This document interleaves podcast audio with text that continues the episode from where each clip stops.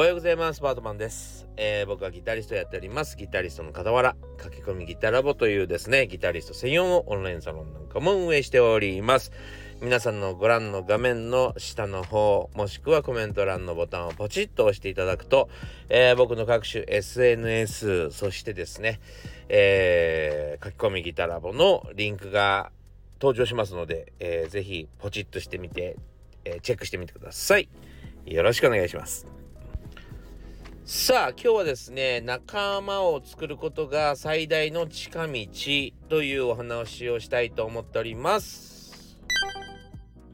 はい。というわけでですね、えー、最近の近況からお話ししたいなと思っております。はい。えー、まあこのラジオでも何度もお話ししておりますけども今弾き語りを絶賛推奨中なんでございます。はい、えー、この弾き語りというのはもう僕は昔からやってるので、えー、僕が急になんて言うのかな熱が入ってガーッとやり始めたというわけではないんですけども、えー、まあみんなが、えー、やってもらうのに対してはですね、まあ音楽的レベルというか、えー、弾き語りの中にはまあリズムもメロディーもハーモニーも、えー、全部詰め込まれているので、えー、ギター一本でね、なんかやるよりかは、えまあ簡単っていうか、えー、すぐ始められる一人のオーケストラという意味では、あの、すごく優れたものではあるわけですね。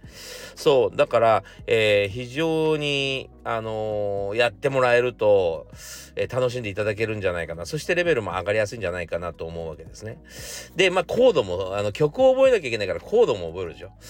そうそう。で、あの弾き方をちょっと工夫してみたりしてね、えー、リズムを変えてみたりして、えー今まではじゃんじゃかじゃんじゃかしか知らなかったんだけど、じゃんじゃんじゃんじゃんじゃんみたいな、え、リズムに変えるとかっていう工夫とかがだんだん入ってきて、え、だんだんだんだん本当に、えー、いい感じの音楽になっていくっていうわけなんですよ。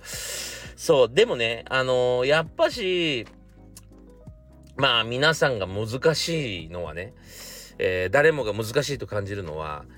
あの、今、俺がやってることは合ってるんだろうかっていう、私がやってることは合ってるのかしらっていうところが、やっぱり難しいんですよね。そう。えー、なのでですね、そんな、どういう、それどういう意味かっていうとね、あの、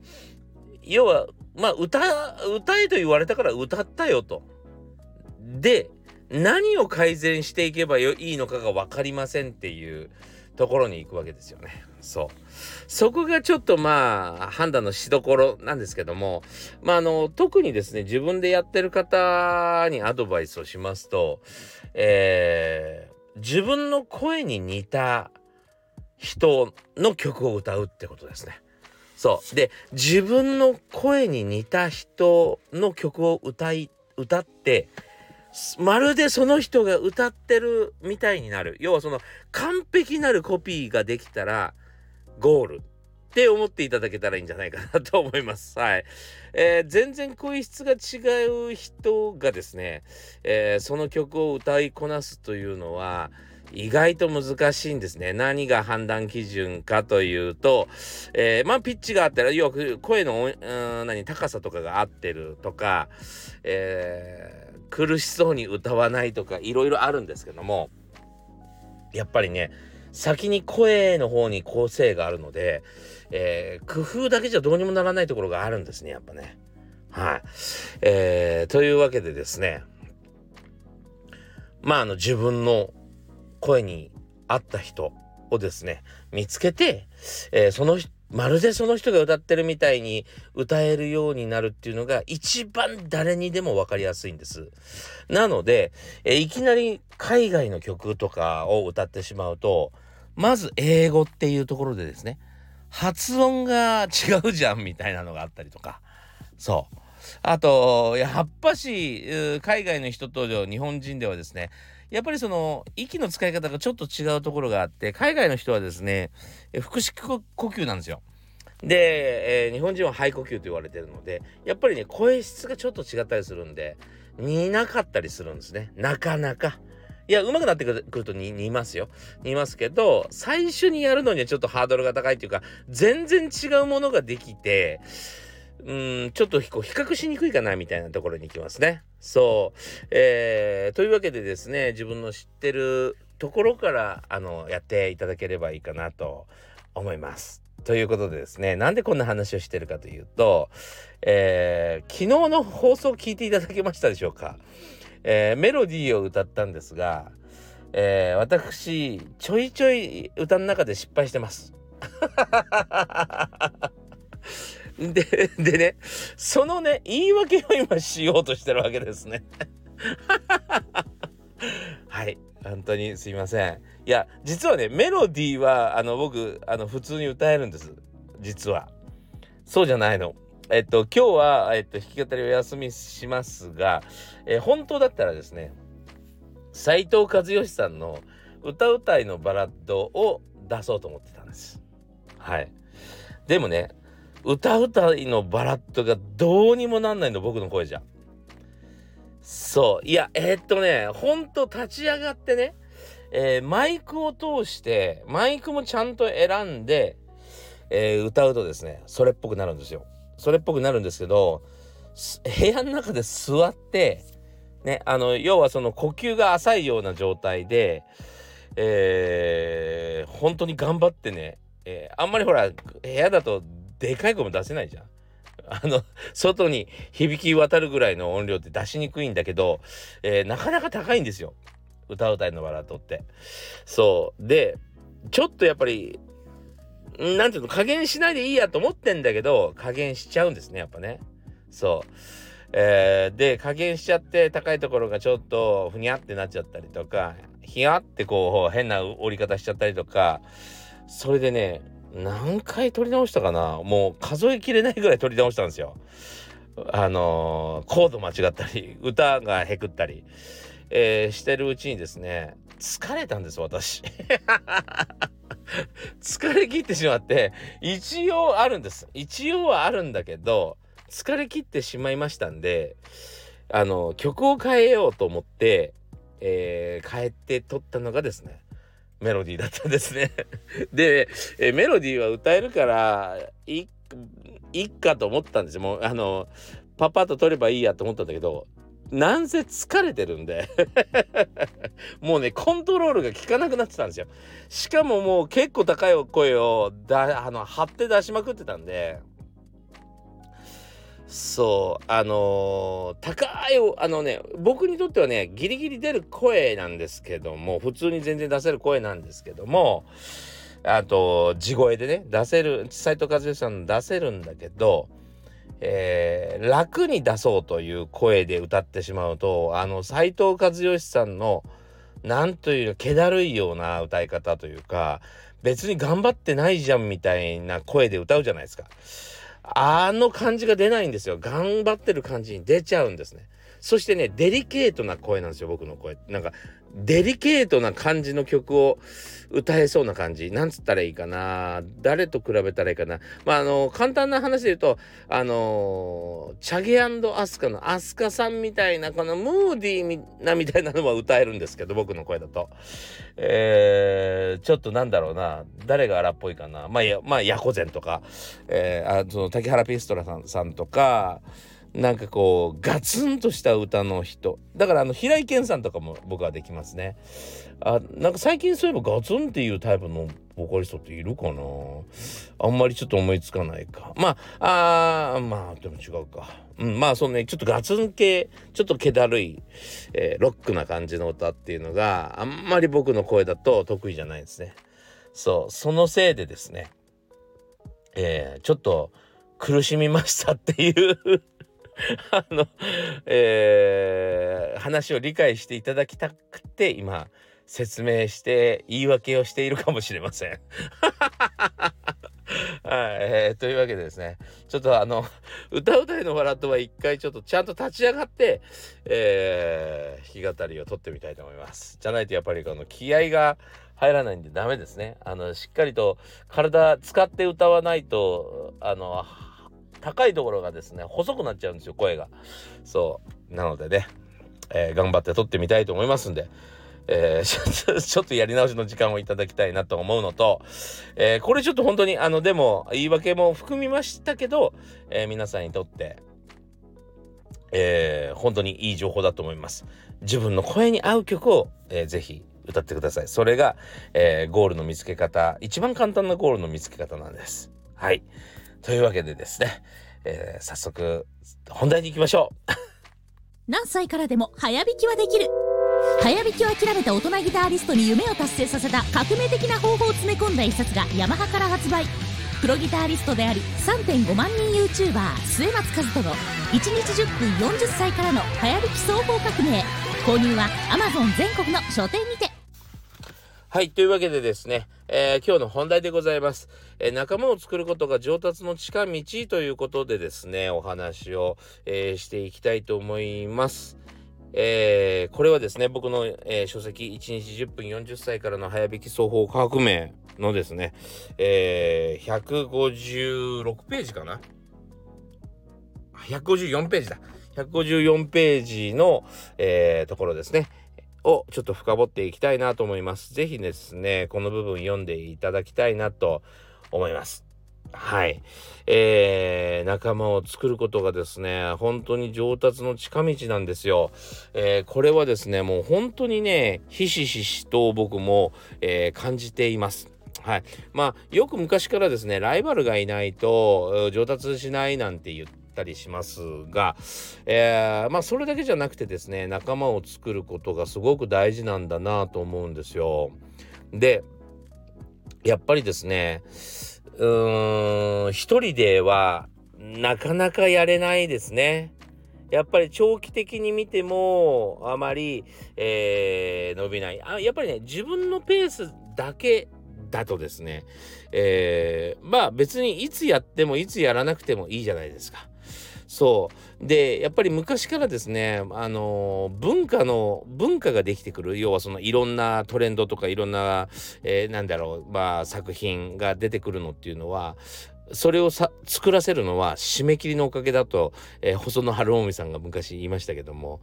えー、確かに締め切りというものがなかったら、えーもしかしたらいつまでたっても作品芸術家とかっていうのは、えー、作品を作らないかもしれませんね、えー、まだまだ完成じゃないまだ完成じゃないっつってね、うん、そう。でもやっぱり締め切りに切られることによって、まあ、あの日までに出さなきゃいけない。まあちょっと中途半端だけどこれでいっかみたいな、えー、どっかでこう仕切るというかね、え終わりを句読点をつけるみたいなことがすごく大事なんじゃないかなと思いますね。えそれと同じようにあのー、誰かが見てくれるからとか仲間がいるからとか、えー、ももちろんなんですけどもやっぱしねあのー、自分一人でやっててうんこれでいいのかなみたいなのとかやっぱり例えば自分一人でやるとまあ参考にするのは自分の好きな人だけになるじゃないですか。まあ例えば椎名林檎さんが好きな人は椎名林檎さんイーグルスが好きな人たちはイーグルスしか聞いてないみたいなことになるわけですよ。ね。ででそちらは完成してるわけじゃないですか。ね。なんだったら歴史を大きく変えた名曲とかも作ってる。ね。その人と自分との距離はずっと埋まらないじゃないですか。なかなか椎名林檎に近づけたなって思える瞬間って多分ないと思うんですよ。一人でやってて。そう。だからねなんかずっとなんか何にもうまくいかない 何にもうまくいかないなっていう気持ちになってしまったりするところがやっぱ仲間がねあのー、頑張ってちょっとどう聞いても自分も下手だけどどう聞いてもこいつも下手だなと。でも頑張ってあのー、表舞台で頑張ってんなみたいな。みたいなね。ちょっと言い方が悪いんだけどこの人がこのレベルでやっていいんだったら私だってやっていいじゃんみたいな気持ちも結構大事なんですよ。わかるかな？そう。いや、あのー、本当にね、えー、意識ばっかり高くなっても仕方がないんで、えー、そういうその、いいじゃん楽しめばみたいなのを、えー、感じさせてくれる部分もすごくあの大事です。意識が高いばかりじゃやっぱダメですね。それはちょっとどっかで辛くなっちゃう。あの人があの程度だったら私だってこの程度でいいよね。ちょっとやってみようかなぐらいの気持ちを軽くしてくれるのも仲間だし。えあの人そんなに弾けないと思ってたのにこれ楽勝で弾いてんじゃんみたいな。やばい。自分も練習しなきゃみたいに思わせてくれるのも仲間ですね。そう。だから例えばその今さっき椎名林檎さんとかの名前を出しましたけど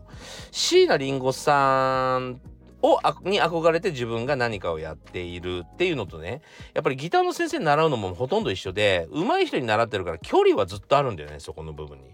そうだからあの習えばいいってもんじゃなくてやっぱり自分のやる気をこうかきたててくれるですね仲間っていうのがまずは一つ大事かなと思いますね。で、えー、やっぱしうん何て言ったらいいかな音楽の上達とかっていうのはですね自分で決めて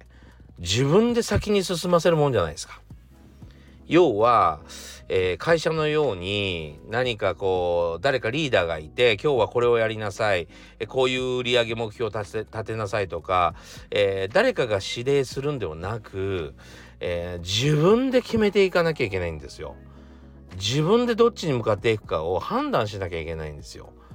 そうそういうふうに日頃自分がやっていることと全く違う分野のものをやってみるということは、えー、間違いなくですね、えー、相乗効果をもたらすと思います。僕もですねやっぱり音楽一辺倒の人間だったんでさまざまなものに、えーと、触れてみようと思ってさまざまなものに本当に触れ触れ始めた時期がありましてその時はですねびっくりしましたね。うん。あのー、楽しいこともめちゃくちゃある。そしてやっぱり音楽業界から考えるとめちゃくちゃ不思議なこともいっぱいあるということでですね。あの本当に僕の中ではいろんなことが創殺されて、えー、以前よりすごくニュートラル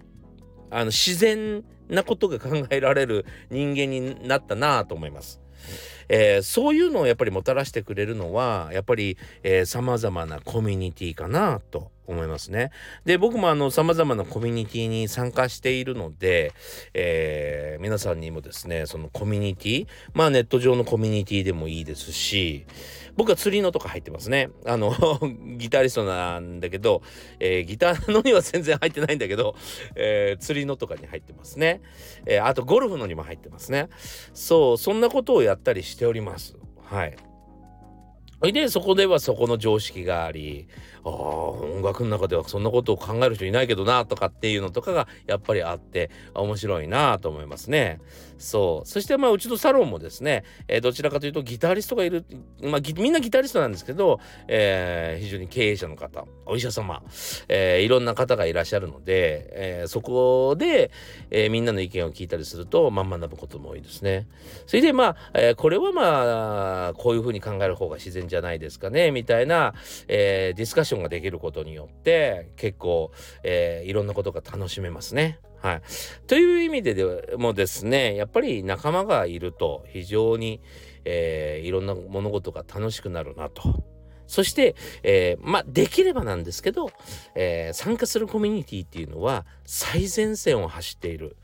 要は、うん、時代のですね、時代をいち早く取り入れた、えー、コミュニティに参加することが僕はすごく大事だと思いますね。新しい情報がたくさんあるところに参加することが大事だと思います。昔買った技のですね、えー、根性論とかっていうことじゃないところに参加することがまあ一つのコツかなと思いますね。はい。えー、というわけでですね、えー、ぜひ仲間を作ってみてください。どこの、どこのチームでもいいと思います。はい。それがですね、意外と生活の張りになると思うので、えー、おすすめします。というわけでですね、今日もご視聴ありがとうございました。えー、今日はですね、実はあの、この後、皆さんがラジオを聞いた後ですね、えー、津久井湖の城山公園でですね、えー、森の音楽会というのがあります。はい。えー、松本律子さん、マリンバ。そして日渡智美さんがボーカルを務め、えー、僕がサポートでギターを弾きます。はい、もし、あの、観覧無料なので、えー、お時間ありましたら、ぜひ見に来ていただけたら嬉しいかなと。そして声をかけてくださいましたら、あの、嬉しいなと思っております。はい。というわけでですね、えー、良い週末を皆さんお送りください。それでは、また次回お会いしましょう。